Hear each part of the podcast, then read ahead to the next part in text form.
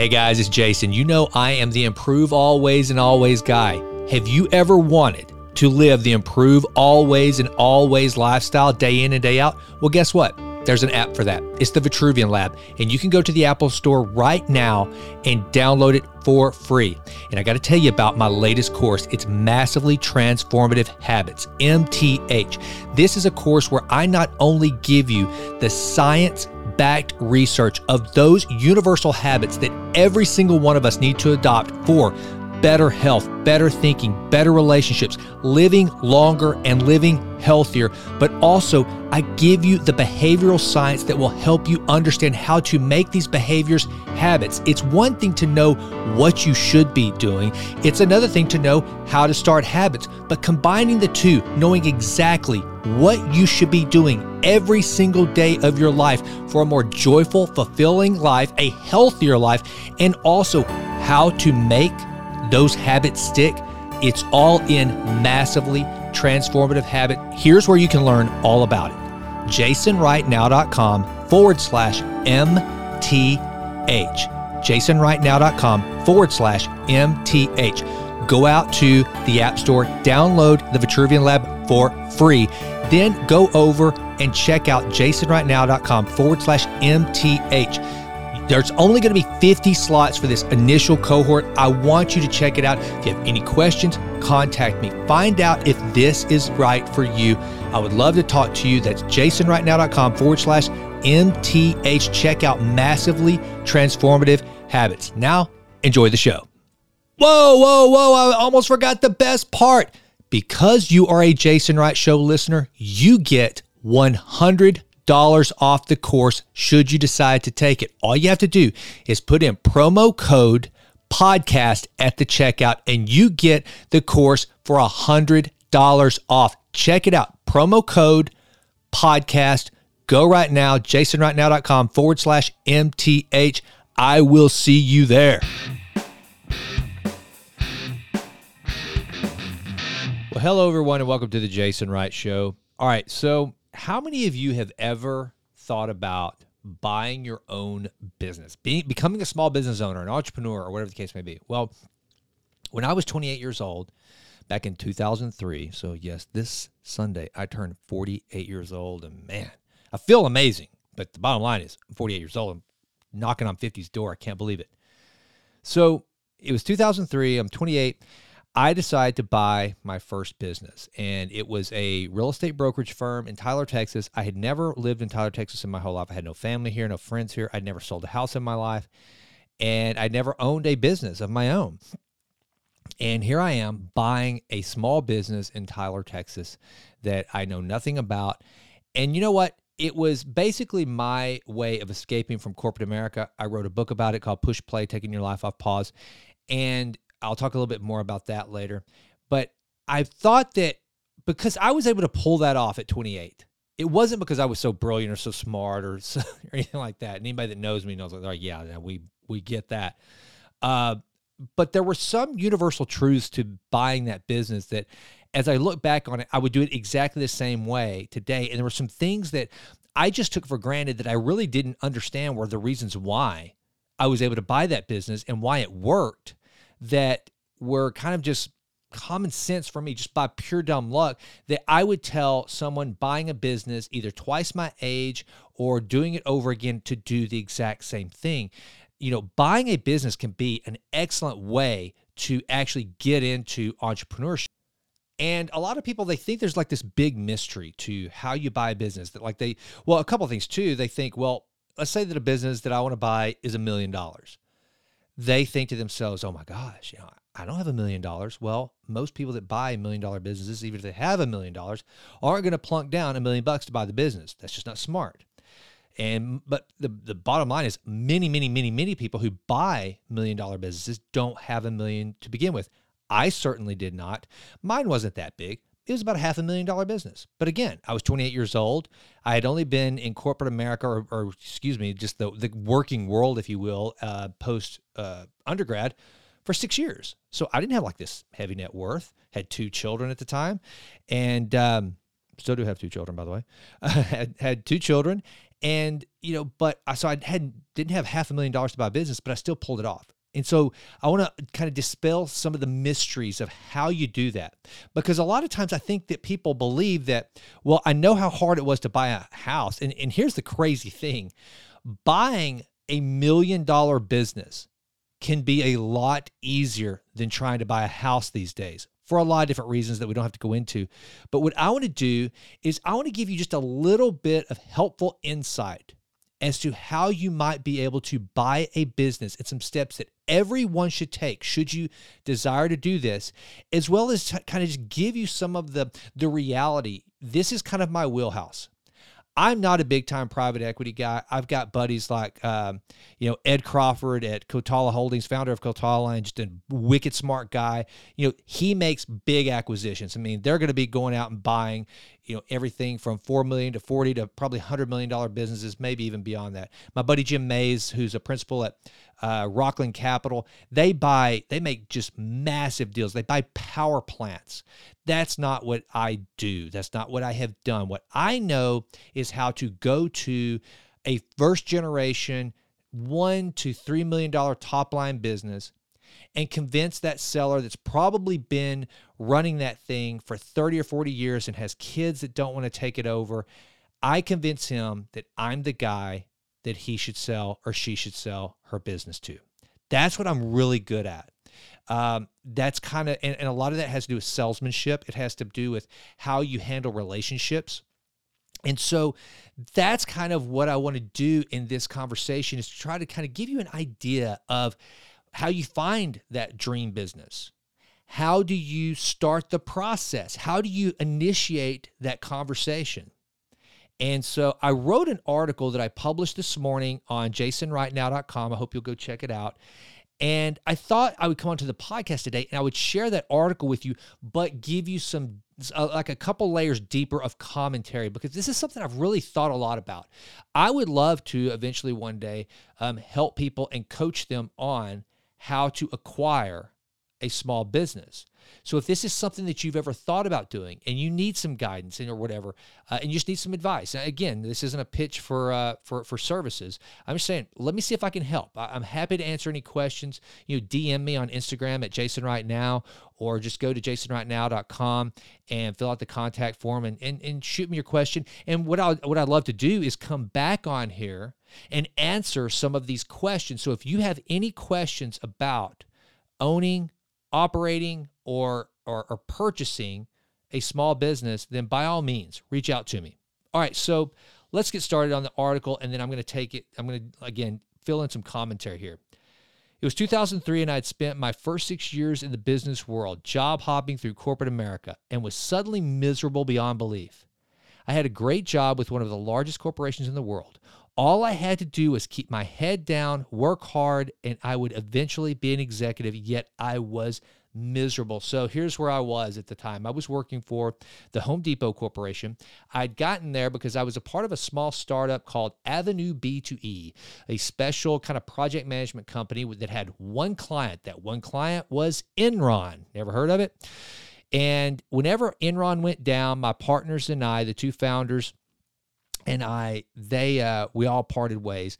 Uh, they went on to be wildly successful in another type of project management business called Mind Wireless, and they're headquartered in Austin now. Phenomenal guys, phenomenal company, brilliant entrepreneurs, and I probably learned more from Kevin Whitehurst and David Wise than I have from any two people in my entire business career.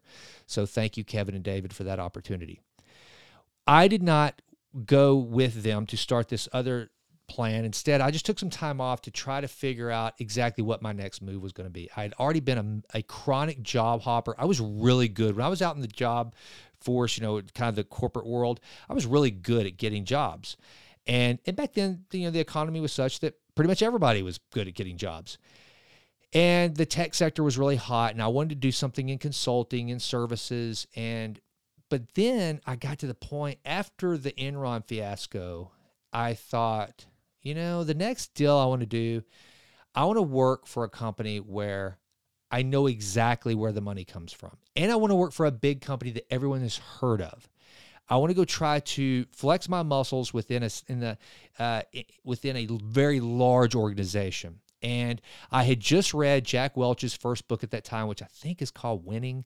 And I can't remember if that's the, real, the actual title or not. But I read about Bob Nardelli and how he got the job as CEO of Home Depot. Essentially, he was one of the three finalists for the job at GE. He didn't get the job. And so he went to Home Depot. And I thought, well, you know, I don't want to strap on a uh, an orange apron and work in a store, but I admired the business that Bernie Marcus and Arthur Blank had built, and everyone knows who Home Depot is. It's a it had become a solid American business at the time. They um, they were just they they printed money essentially, and but they had just recently hired their first outside CEO. And it documented this in the book about how Ken Langone had uh, recruited Nardelli to come over to Home Depot, and he was the first ever outside CEO. So I thought, huh, well, that kind of fits exactly what I'm looking for. Big company, big name, easy to read their balance sheet. I know how they make their money and how much money they have. Okay, let's go check this out. And I'm looking online at corporate jobs available at the Home Depot, and I read about this rotational program they've got which sounded identical to GE's program, which I was not smart enough and didn't go to a good enough school to get into. And so GE, I couldn't get hired for. But I thought, well, this is the exact same program. It's an executive rotational program, essentially where they expose you to all different facets of the business. And the idea is this is a program that they hire. Uh, at the time, most well ge did this too but home depot nardelli set it up so it's mostly uh, jmos junior military officers. In other words um, officers that had gone through rotc gotten a college degree. Most of them had gone to one of the academies air force navy uh, west point. And they were hiring most of those folks as well as top tier business school students or undergrads to come into this rotational program. Of course, I went to Stephen F. Austin State University, Axe 'Em Jacks, but not exactly a top tier university. And so, but I'm sitting here reading it and I'm going, oh, wow, this is really cool. It's exciting. I, I could, uh, this is the program they have at GE, but they've implemented it at, at Home Depot. I guarantee that's what they've done. So I sent in my resume Within like two hours, I get a phone call. And by the way, I don't know how long exactly Nardelli has been at Home Depot. I have no idea how long this program has existed. And so I'm talking to a recruiter, and the first thing the recruiter asks me is, Well, what do you know about our CEO? So I know everything about your CEO. Spent his entire career at uh, GE. His father worked at GE. He did leave for a little while to go head up marketing at John Deere. He's known for implementing Six Sigma. He didn't get the job at, after Welch, blah, blah, blah. And she's like, okay, we get it. You understand who Bob Nardelli is. And so we just have a nice conversation. I explained why I was looking for a job, what had happened at Enron. And then they ended up flying me in for to do one of the first uh, sets of interviews that they had ever held for this program. I had no idea. So, to cut to the end of this story, I get the job and I go to work for Home Depot and I'm traveling all the time. I'm never at home. My office is in Atlanta, in Vinings, Georgia, at the headquarters. I'm still living at Houston. I'm having to work some in stores, going around figuring out how to fix this business that they used to have called Expo Design Center. And I am just miserable. Just miserable. I mean, I sat at my desk one day and was brought to tears. I was so just upset with this uh, this career move that I made. And I finally decided that the only cure for this was to stop job hopping, but to take control of my own fate and buy my own business. Another thing, too, Rylan and Abby at the time were two and three years old. And I'll never forget this. This is one of my, the, the, this is one of those stories that I love to tell anyone that's looking to kind of blueprint their life and if they ask me, so when was it for you that you decided to really take control of how you were going to manage your career? Here's what it was. All right. So there was this one stint whenever I was with the Home Depot that I was flying to Atlanta on a weekly basis. And so what I would do is, and Rylan at the time was around, I guess she was three, and trying to figure out how to leave your child when they're that young for the week the right time to do it without upsetting them is really tricky. So I, I, there was a time whenever I would leave on Sunday afternoons, so I'd stay as long as I could throughout the weekend, and then I'd have a driver come get me, and I would take off. Well, Rylan always see me would always see me leave at those times, she would get really upset. And so I thought, well, what if I leave really, really early on the red eye on Monday mornings? That way she's asleep and she doesn't know. Well, then I mean, she's three years old. She wakes up and she doesn't know Monday from Wednesday all she knows is she wakes up and all of a sudden dad's gone. And that really worked on me. Well, then one day on one of the Sunday le- the departures, she's sitting at the bar coloring like she often did. And um, she's about to, I'm about to leave. The car pulls up and I try to say, okay, baby, I'm leaving. And uh, she doesn't even look up from what she's coloring. She said, bye, dad. I mean, no emotion, no nothing. Now, let me tell you something. Rylan bawling her eyes out whenever I left was that hurt. There was pain. But her indifference hurt way more. And that was whenever I decided I got to get out. I got to figure this out. And at the time, man, I, am I'm only 28 years old. Like, what the heck am I going to? I'm not. I'm not real sharp. I don't have. Again, I don't have an Ivy League degree. I don't have a trust fund. It's like, but I just I know I've got to get out of this life. And that's whenever I started looking into uh, businesses to buy and acquiring my own business. And by, and by the way, I didn't have a, and this is why I'm doing this conversation. So at the time, I'm a father of two. I don't have a high net worth. I don't have a big idea to start a business. All I know is there's a certain life I want to lead that does not include corporate America, me traveling all the time and being away from home. That's all I knew. I, and so I started imagining the type of life I wanted to have in my mind and it involved coming back to East Texas, where I'm a fifth generation East Texan, raising my daughters here, owning my own business, being very plugged into my church, my community, and to build and develop that business. That, that's what I knew that I wanted. And so if you happen to fall into that category, if you know that you're you're doing something that even if you had to take an enormous pay cut, and assume a lot of risk, but you know that it could at least give you the opportunity to pursue the type of life that you'd want to lead, then this conversation is for you because that's where I was. All right, I continue. I wanted something more. I wanted a life. I wanted to own and operate my own small business. That's when I set out to purchase a business. I was 28 and I didn't know so much as the first step to take. All I knew was I wanted out of the corporate grind and wanted to enter the world of entrepreneurship. I learned a lot during the year I purchased my company. I learned most deals die before they succeed. I learned it can be an emotional roller coaster. I learned you don't have to have a lot of money to buy a business. All right, I want to stop there and give you a little commentary because here is kind of the first insight into acquiring a business. You don't have to have all the money. Listen, here's here's how it went down with me. I love this story and it's actually it's in the book I wrote Push Play Taking Your Life Off Pause where I basically give all the details, the good, the bad, and the ugly of my escape from corporate America. So one night I'm driving home from work. And at the time, I mean, this tells you how long ago this was. Again, it was 2003, 20 years ago. I'm listening to Carlton Sheets real estate tapes. You heard me right, tapes. For those of you who don't remember the infomercials with Carlton Sheets, Carlton Sheets was a guy who sold these tapes on how to buy real estate with no money down. All right, so I had been negotiating. I kind of skipped a little bit there. I'd just to kind of give you a, a quick understanding. I had found a business to buy in Tyler, Texas. It was a real estate firm. I'd never owned a real estate firm in my life. It was residential real estate brokers, a franchise, Century 21 franchise but it came with an office building. And I had spoken to the owner, and he told me during our initial conversation that the office building that the company was housed in was worth about $400,000. And he only owed $56,000 on it. Okay.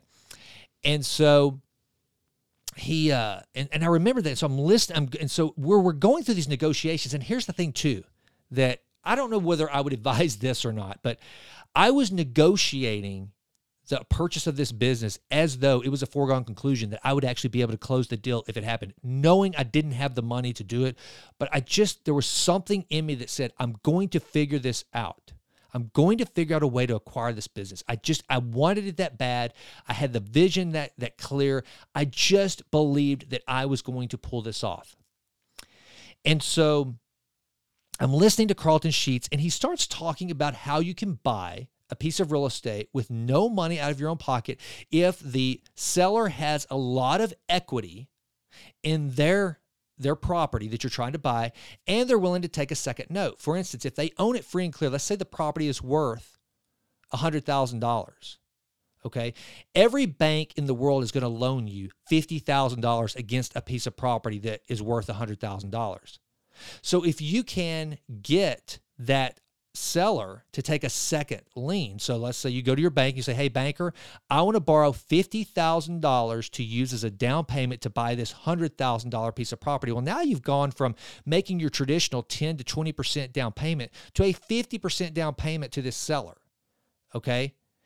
But he has to be willing to finance the difference between the you know the 50,000 that he that you still owe him and then you got a note with the bank. Now, a lot of sellers aren't going to do this because they're having to take the second position. And uh, you know, so if you go if you if you can't make your payments, well guess what? The bank is going to get paid first and that original seller is going to get paid second. So it's a tough deal. So this is where the salesmanship comes in. So I'm going to try to kill two birds with one stone whenever I'm telling you about what I did. The first one is this when you're financing a small business, it's not always black and white and there's not some formula like buying a house. Buying a house is pretty simple and it's very regulated. If it's unless you are just doing a cash deal or you're buying a piece of property that is completely owned free and clear by the seller and they don't need all the money that you can get a little bit creative. But most transactions are going to be pretty simple. There's going to be banks involved a note being paid off for by the seller whenever they get their proceeds from you from your bank 20% of the money is going to come going to go down and it's going to be a mortgage company and all that. When you're buying a business i want you to understand when you at when if somebody asks me how do you finance a small business? I tell them how creative can you be? That's the answer. How creative can you be and how creative can that seller be? So i'm listening to this this carlton sheets uh, tape and he's describing how to do it. And I think to myself, maybe that'll work with this guy.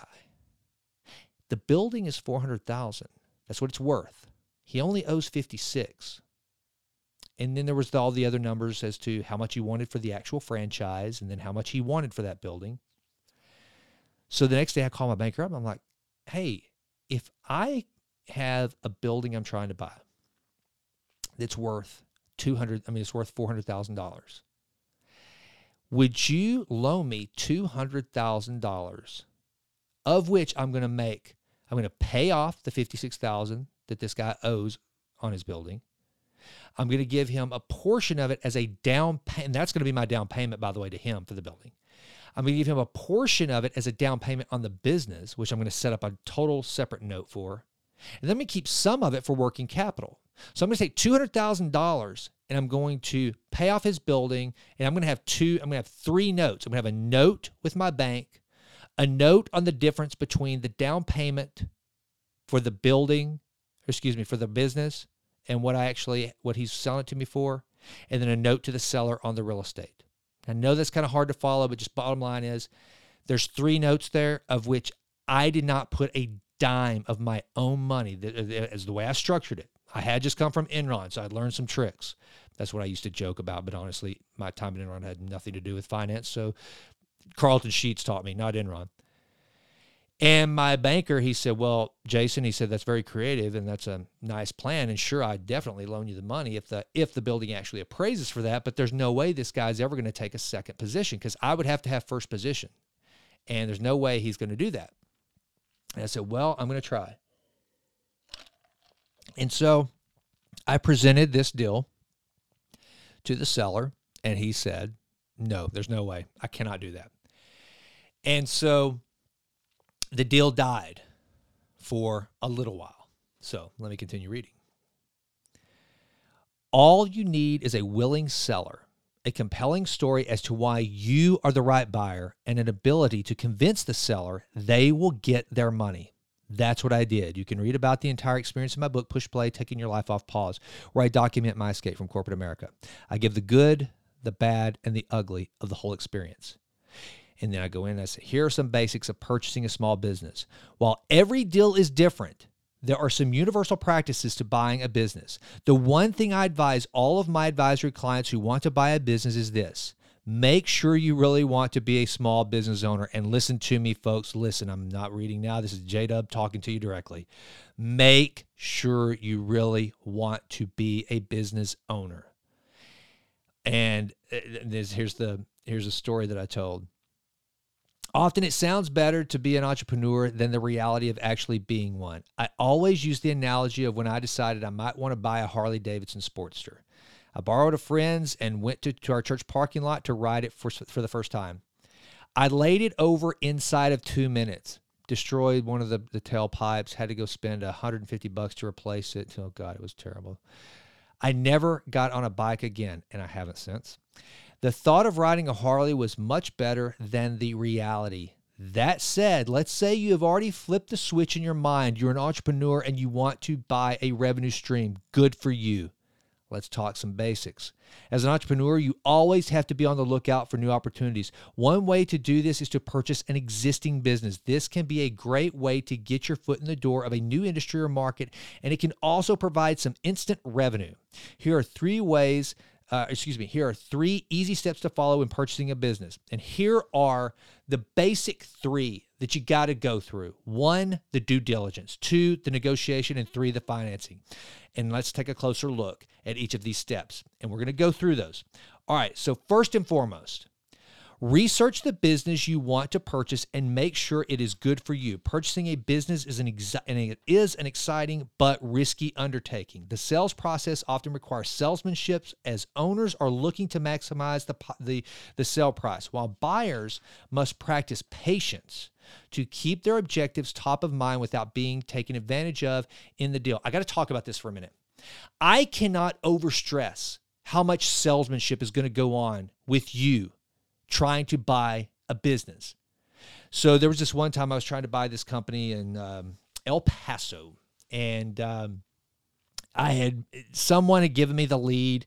This guy, he was the founder. As again, these are my favorite kind of business. I, I just do well with first generation, kind of gruff, um, edgy old dudes that are tough as nails and don't need my money. I just do well with those guys. So this guy had told me that he had that if I was going to buy a business in this particular industry, and I'm going to leave that uh, undisclosed just because this guy he still owns his business, I didn't acquire it. Um, but uh, he said that would be the business to buy. It's a market you guys want to take. He's the best there is. He's getting up in years, and I don't think he has any heirs. You ought to try to sell to him. But he warned us. The guy's he's gruff. He is he's hard to get a hold of. But I did. I picked up the phone. I called him. And I said, Mr. So and so, I said, My name's Jason Wright. And I said, uh, Would you ever consider selling me your business? And so, boom, pause, listen to me right here. Sometimes that's the first step. It's that easy. Don't think that some business broker has to have a business listed for you to go buy it. On almost any given day, and you small business owners that are listening to this, you can attest to this. I know I sure can. On any given day, a business is for sale because the owners just had enough. The employees are driving them crazy. The, the, the IRS is driving them crazy. It's just the customers are driving them crazy and they'll almost throw the keys to you and say, fine, take it. So if you have a business that you think is an industry you would love to pursue, is in a regional location, it's it's in the town. Like in my case, I needed to find a business out in East Texas, preferably Tyler. This case, we need to be out in West Texas, so we were looking in El Paso. Pick up the phone, call the owner, and then ask them, "Would you sell me your business?" It's flattery, if nothing else. You got they own something that you want. There's no offense to it. That's how I bought my first business. I called the guy up. Now, granted, it, the, the rumor had surfaced that his father, the, the founder of the company, was ready to retire. The son had no desire to take it over but they hadn't put it on the market or offered it up for sale. But I picked up the phone. I said, hey, would you consider selling your company? So I say that just to let you know that it's not always like going out to bizbroker.com or something like that. Those are great ways. As a matter of fact, one of the greatest companies that I didn't buy was through a business broker. Business brokers can be fantastic, just like a great real estate agent for finding you those gems that for some reason they've gone out and done it. They've gone out and convinced that seller, "Hey, you need to start planning for your you know your exit. I can help you prepare by selling. So you can find good deals. This is not to say that business brokers aren't all aren't you know ever necessary but i'm just saying you don't have to wait. So just kind of continuing that story, I remember going out there, my my business partner had an airplane. I told him, I said, you know, my, my buddy's got a plane that the guy that I'd be doing this deal with, he's got a plane. We can fly out and meet with you next week.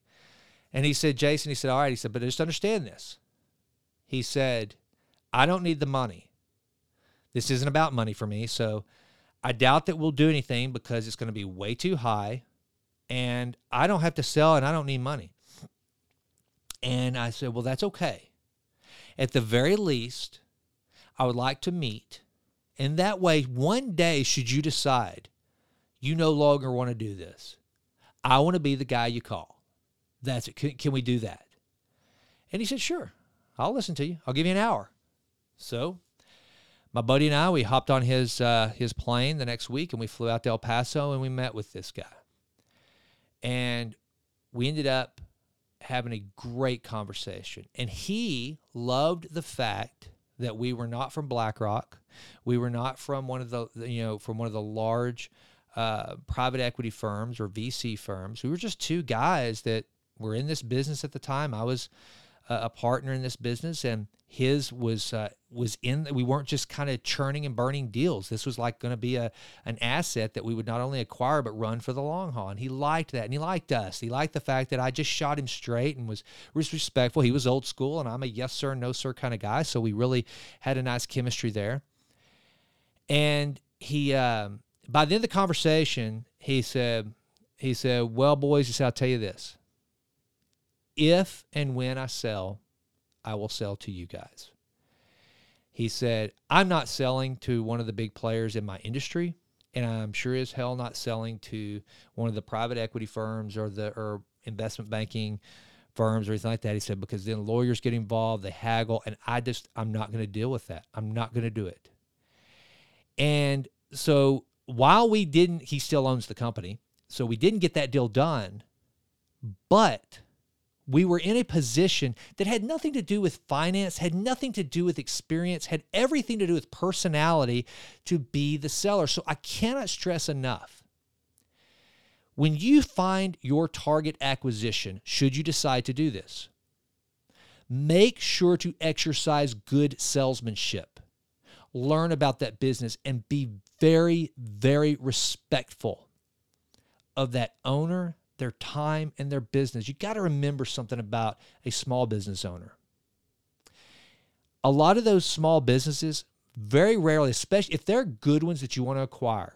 I mean, they're they're spitting off, you know, two million dollars top line a year, and you go through the books and you realize that this guy is richer than six miles up a bull's rear because he has collected 250 to 300,000, sometimes half a million dollars out of that business for the last 20 years. But it started out of the back of his out of his garage or some barn on his property where he was just doing some welding and fabrication and and then he ended up hiring an assistant and they and they got a contract to make some sort of a little gasket for some company or something like that. And then that create then that that grew from there because the the industry changed in the, in the oil field. And so they they figured out a way to make this uh, some little device that you attach to a bit. And so they had to hire a few more and they hired a few more.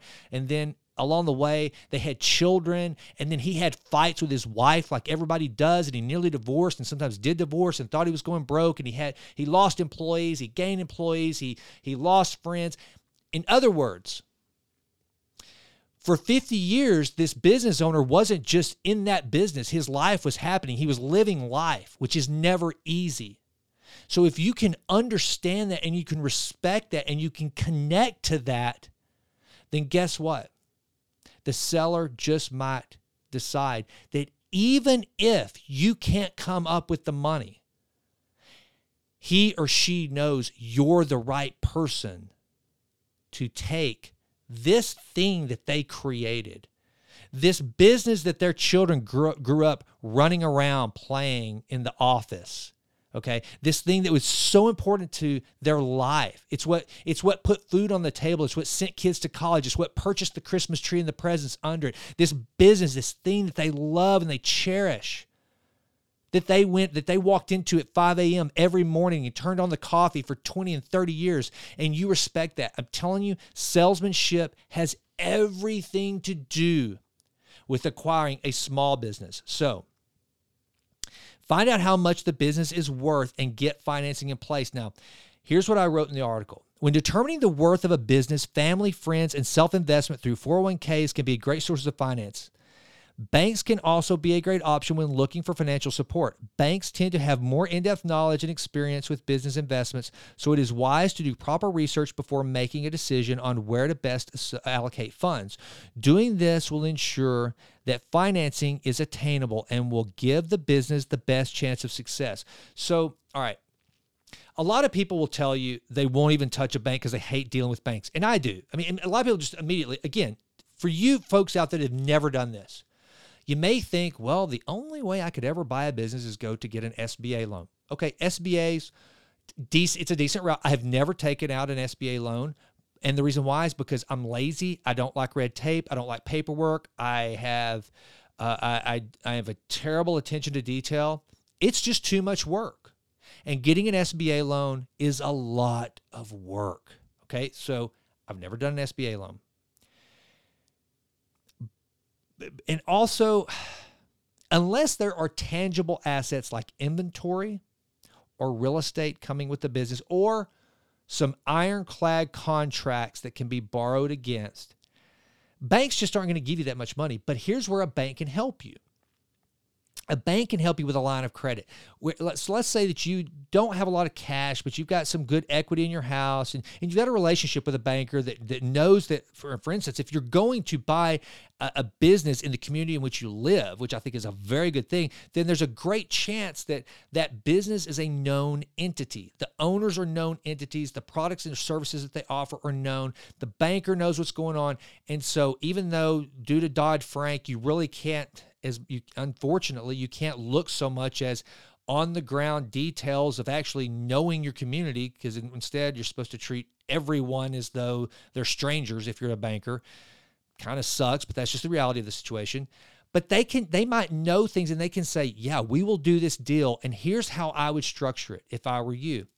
And a bank can be good as an alternative to partners. Now, let me explain this. And I'm trying not to go too in the weeds on this. And this is why I kind of like to teach a class on this. I think it'd be a lot of fun. The good news about bankers, if you're going to go borrow money to buy a business, the good thing about a banker is this they go away. Bankers are not partners. Bankers rent you some money. Once you pay off the rent, they're done. They go away. You get to keep the business. Okay? They are in the business of renting you money. They are not in the business of being in a tire shop business. That's not it. They may help you buy a tire shop, but they don't want to be in that business. They're just going to loan you the money to get into the tire business. They go away. Partners do not go away. So here's what I would suggest first and foremost try to refrain from taking on as many partners as you possibly can if you're going to borrow, that's why, you know, first of all, tap into your own personal resources that you can risk losing. But look, you people say that, but the bottom line is if this is something you want bad enough, if this is something that is going to be life changing, if this is going to get you off the road and more time with your kids and in a geographic location that you want to be to where you can kind of go back to your roots and put down roots with your own family, then look, you might have to take some risk that you just assess it and you go, it's worth it. If this doesn't work out, if I lose all of this money, I'm going to hurt. It's going to hurt. But guess what? There's a lot more money out there to be made. Don't let, like I have done in my past, don't let a scarcity mindset keep you from doing a deal. There's you're never going to have unless you're just filthy rich somehow you've you've crushed it you've had a massive equity event or you've inherited a lot of money you're probably not going to be have ever have all the money you need to buy this business. So just get get your head around that. But instead of borrowing money from or taking on partners I highly suggest collecting as much money as you possibly can and making the down payment and then borrowing the difference from a bank or, or a person, an individual lender, someone you know and trust that's willing to make you a loan. And by the way, by the way, if you happen to have that uncle or that mentor or just that person in your life that says, I'll help you get into this business, how much do you need?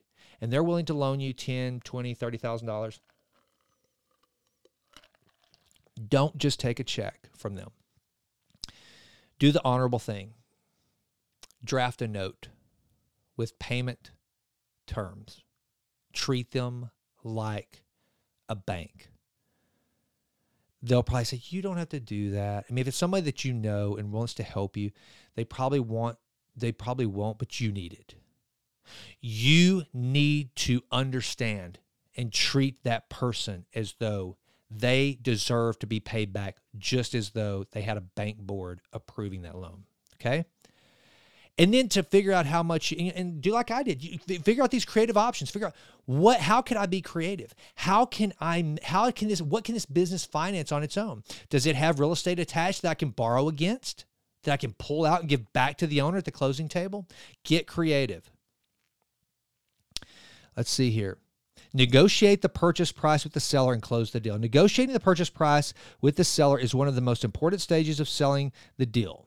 It requires salesmanship, relationship building, and a certain finesse, which can make it complex in nature. Making sure you are both on the same page and understanding each other's opinions requires respect, thoughtfulness, and a good personality in order to facilitate the transaction.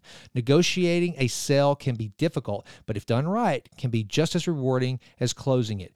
If you're thinking of buying a business, there are a few things you should keep in mind. First, do your research to to make sure that the business is is a good fit for you. Second, find out how much the business is worth and get financing place. Finally, negotiate the purchase price with the seller and close the deal. By following these steps, you'll be on your way to owning a successful business. All right, so I want to go back up there to this point that kind of reiterated what I already talked about, which is this. Negotiating the purchase price with the seller is one of the most important stages of sealing the deal. All right, look, here's the thing. I've kind of hammered home the point that you want to be the seller that this owner wants to sell to. It can do a couple of things.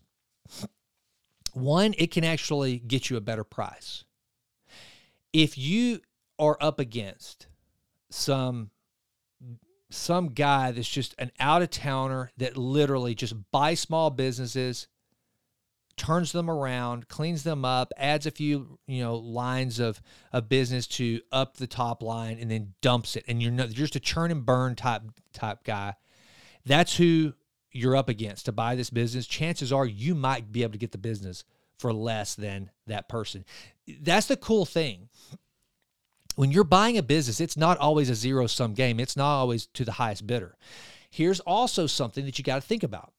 Let's say that you are you don't have the cash you need to put down that you're going to have to ask this seller to carry more debt than they really want to. And by the way okay so here's a whole nother deal.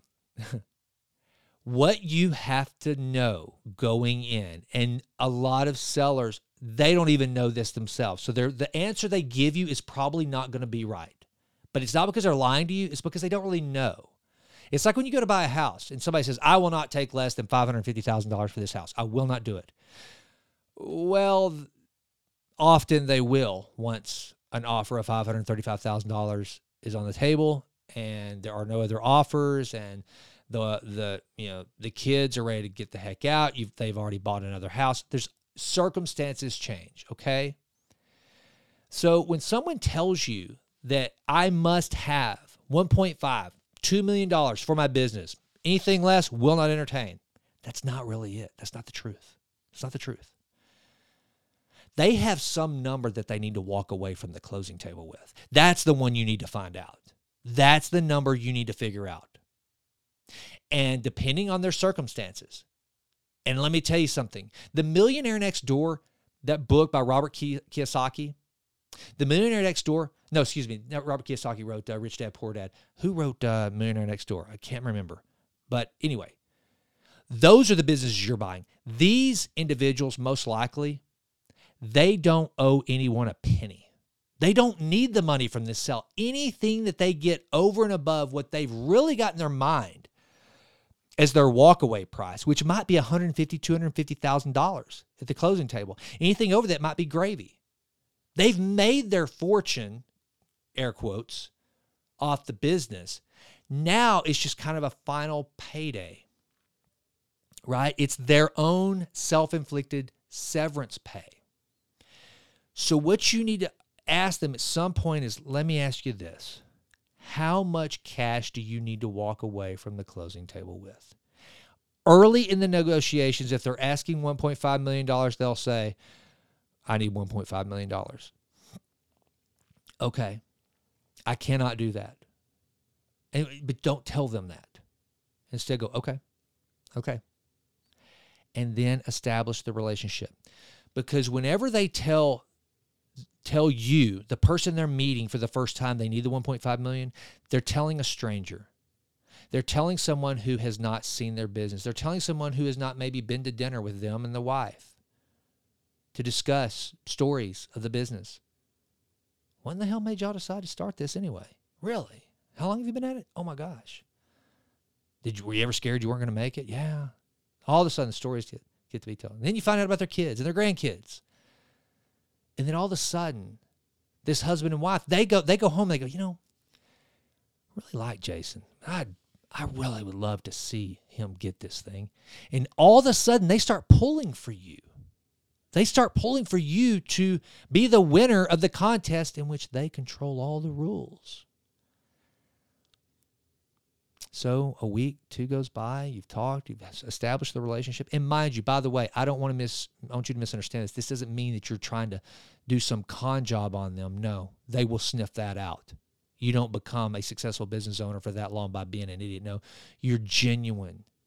And the and the thing is, what you need to gauge is every roadblock or every roadblock that comes along, every time that you see that, oh my gosh, there is no way I'm going to pull this deal off you need a gut check if you're willing to say, I don't care. I want this. I don't care. I want to do this. And by the way, if every time that, that, that you, you come up, you face that wall and you're saying, No, I want this, and it has nothing to do with money, but you see that you just know you would love waking up and going into this business every day, that you would want your children running the halls of this business, that you would want to serve this community and these customers, and this business would allow you to join that local Rotary Club, and this business would allow you to build something and and do the things you've always wanted to do and never have to get on airplanes and travel outside the your your your state to do business, but stay right here in your community plugged in.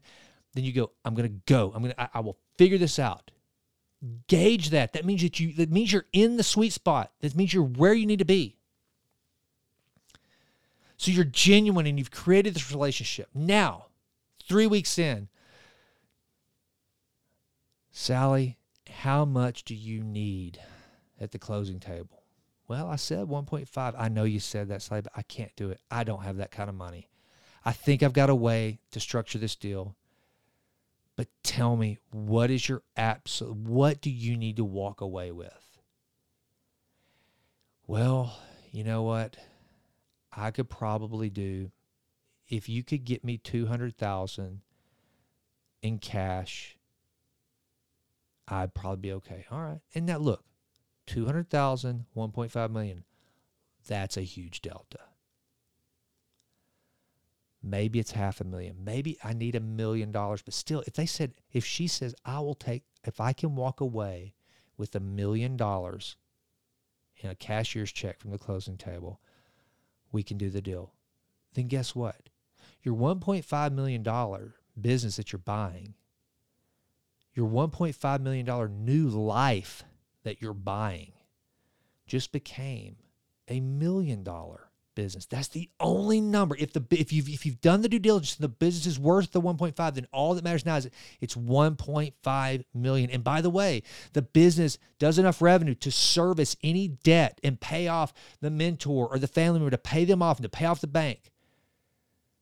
And then it just comes down to, all right, I've got to go scrape together a million dollars somehow, some way. And then you start doing the deals where you're like, okay, Sally, what if I did this? Okay, the the the the machine shop in the back, that's a, some pretty valuable real estate. It's worth about half a million dollars. If I were to go get a loan for 250,000 and gave it to you as a down payment, would you own or finance the difference? Yeah, okay. I, I, I can see I could do that. And what's the worst case scenario? She takes back her machine shop and then you rent it from her? If you've established the trust, then maybe she will. You see what I'm saying? The point is this if there's anything that I can convey to you about buying a small business, it's this establish relationship, Be a good salesperson. Sell this person on you being the one that they need to sell to. Get creative with your financing. Make sure it's the right business for you. And that doesn't just mean it's the right industry, it means it's in the right location. It, it, it's the right business hours to con, that's conducive for your lifestyle. It's the right business for your family. You understand it enough. Now, here's the deal I bought a real estate brokerage, okay? I didn't know the first thing about selling houses, but my my uh, stepmother and my stepbrother they had been very successful in owning uh, brokerages so i saw it from a distance i was never involved in their businesses but i saw that you know i, I understood basically what was happening and look it's not that, that was a business it's not rocket science right it's a commission business and i got it and i figured it out i trust me i did everything in the world i could to screw it up but i bought in a good enough market to where it covered up a lot of my mistakes But make sure you know the business and kind of all the surrounding factors that make this worthwhile. And then establish that relationship. And just remember that you can always get creative. And here's the thing never be afraid to ask. So if, if you need something from the seller, if, if something doesn't make sense, here's a great example. So the I'm going to tell you about one of the biggest mistakes I made, okay? This is so so listen in. Don't do what I did. The real estate firm that I purchased. So Uh, when you're buying a real estate firm, first of all, you're buying nothing but air, right? And goodwill. I was really buying the real estate with an existing business that, but you know, all the realtors leave the next day after you close the deal, then it's worth nothing, right? And the way that part of the formula to figure out how much a real estate firm is worth is how much they bring in in gross commissions, right? And then the net commission to the company is how much you paid your agents and how much is left over. Well, in the top line that we used to value the business I was buying, we included the owner's production, which was the highest in the company I was buying. Okay. Now, whenever we closed the deal, eh, to get him to sell me his company, I was going to put him on a very high commission split. So I and so I was used. So basically, I should have backed out all of his commissions to the company in valuating how much the business was worth because I wouldn't reap the benefit of his commissions once I bought the company, but I didn't do that. I figured it right in there. So I paid him the price with his numbers in there. And then after I closed the deal, he got all that commission because that's how I ended up doing the deal. Don't do that. Ask, look, and, and don't get clouded by wanting the deal to happen so badly that you just go, eh, I'm going to make a bad business decision here. But here we go. I'm going to kind of talk out both sides of my mouth, so forgive me. Be willing to sacrifice some of those things that you would never do otherwise because you realize, okay, I can make this a negotiable because if I pull this off, I get to have this life. I get to make this work. You follow me? Um, I guess that's it. I, I just I wanted to go through that. Uh, please submit your questions. I would really love to come back on here and uh, and answer some of the questions online. I know because this was I could go all day. This is so high level. And by the way, this is not universal for everyone. I mean, look, there's some of these things that like you're going to deal with a seller that only cares about the highest bidder. That's it. That that's going to happen. But I think more times than not, if it's a business that you're buying, that um, that the owner is the founder and they've been there for a long time, they do care about it. They do. Uh, the guy that I was trying to buy his business in El Paso, now he'll tell you he didn't have any emotional attachment to it. He he said, I don't care anything about this place. He said, I always thought whenever I got ready to sell or, or, quit, I would just have a big auction. I would sell all my equipment, I would close the doors, and I'd walk away. Which again, only I know that. Only I know that he doesn't care about money. Only I know because I pick up the phone and said, Will you sell me your business? Only I know that I could probably finance that entire thing, just like I did my first acquisition, 100% leveraged buyout, not one penny out of my pocket. I do the math in my book, Push Play, Taking Your Life on Off Pause. I walked away from the closing table of buying my first business with $90,000 in my pocket. I know this sounds like some Grant Cardone deal, doesn't it? And it is. I I I'd never. I was listening to my Carleton Sheets tapes, but before Grant Cardone and guys like that were making millions, telling you how to do this stuff, I was doing it because I was broke and had no other choice, and just trying to figure how the heck out to do this. But you you figure out by asking, ask the questions. What can you do? And just being creative. And to me, that's the most exciting part about buying a business. It's not like buying a freaking car. Buying a car is boring. There's nothing creative about that. But buying a business, it can be um, it's it's being creative, it's creating the relationships, and it um, and if you do it right, and it will work. And the cool thing is here, let me let me tell you this too. Here's the crazy thing about owning a business to kind of uh, alleviate some of your risk. I don't know if it's not going to alleviate it, but hopefully make you feel a little bit better about taking on some of the risk that comes with it once you're in it, you can't get out real quickly. So guess what? You stay and you swim.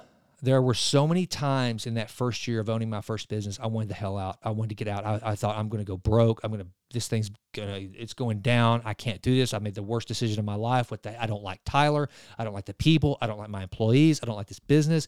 What have I done? What have I done? What have I done? But guess what? I was stuck.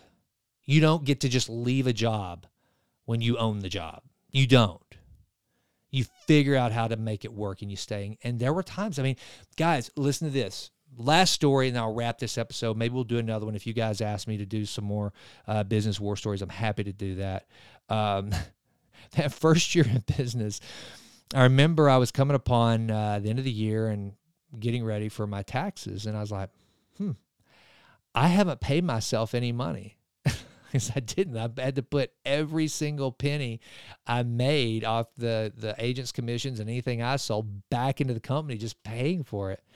I had to make one of my payments by cashing in some options I had from Home Depot to make a payment on the business to uh, to Jim Daughtry, uh, the guy I bought whose business I bought uh, in in Tyler. And I remember calling my CPA up and I go, Shane, I said, um, this is weird. I said, I don't know how to say this, and you're gonna have to help me out here, but I know I'm not going to get a tax refund this year because nothing's gone in, but how does this work? I've never not made money. I haven't taken taken any money this year.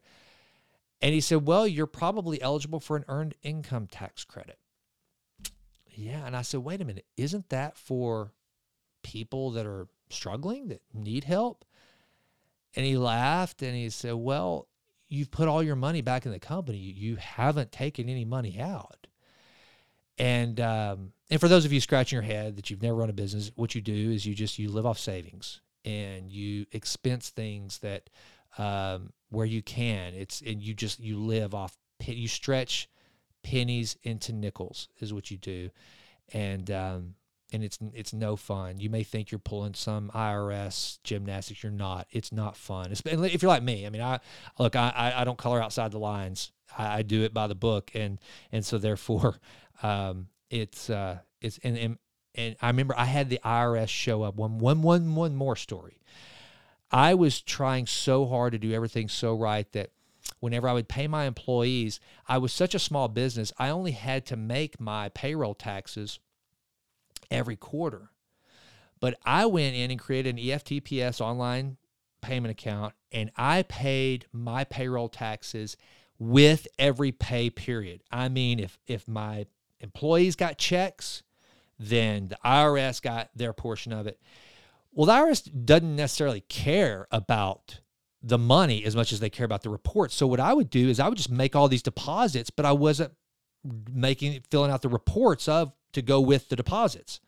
Well, then I get this letter from the IRS one day. They're going to shut me down. They're going to lock my business. They're going to garnish my business uh, checking account. I'm just freaking out because again, I'm a rule follower. I mean, this just it just scared me to death. So I go over to we don't have one anymore, but at the time we had a local IRS office, and this lady's name was Joy, and she was a joy, and I mean that not sarcastically. Uh, you hear all the bad horror stories about the IRS, but let me tell you something. I went and I talked to this lady, and she said, "I tell you what, I'm going to come by your office, and I'm going to help you out." And she did. She showed up to my office a couple days later. She brought me these little forms. She said, "I want you to fill one of these out every single time you make a uh, you cut your paychecks, and I want you to fax them directly to me." and we'll get this all straightened out because you have made the necessary pay. The money is there. You just don't have the reports to go with it. And she was so kind. I'll never forget that. But you're going to have those times. That's why I said, you know, uh, it's kind of like riding that Harley Davidson in a parking lot. being a small business owner and uh, actually being one and the thought of being one can be two very, very different things. But you look back after a while and, and having been at it for so long now, it's um, it, to me it's worth it.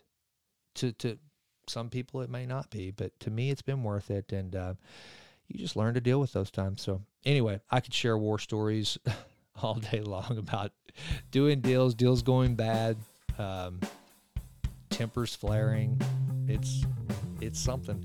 But if uh, if you have any questions about you know acquiring a business or whatever, then uh, shoot me a shoot me a DM uh, or uh, contact me through the website. Thanks so much for listening to the Jason Wright Show. There's a lot of fun. Um, got a new uh, new project gonna be launching with my buddy James Quandal. We're gonna be starting that tomorrow, so be keeping your eyes peeled for that. I do hope you'll check out MTH Massively Transformative Habits in the Vitruvian Lab. And until we meet again, continue to improve always and always. Well, that does it for this episode of The Jason Wright Show. Thank you so much for listening. This has been a Texas Titan Media production. Fourth Wall did the music. And as always, thank you so much for listening. Please consider going out to jasonwrightnow.com and signing up for the Vitruvian letter. Also, please go out to iTunes. It takes like 30 seconds to just leave us a five star rating. It does wonders for the podcast. I would be so grateful. And with that, until we meet again, go crush it and endeavor to improve always in all ways. I'm out.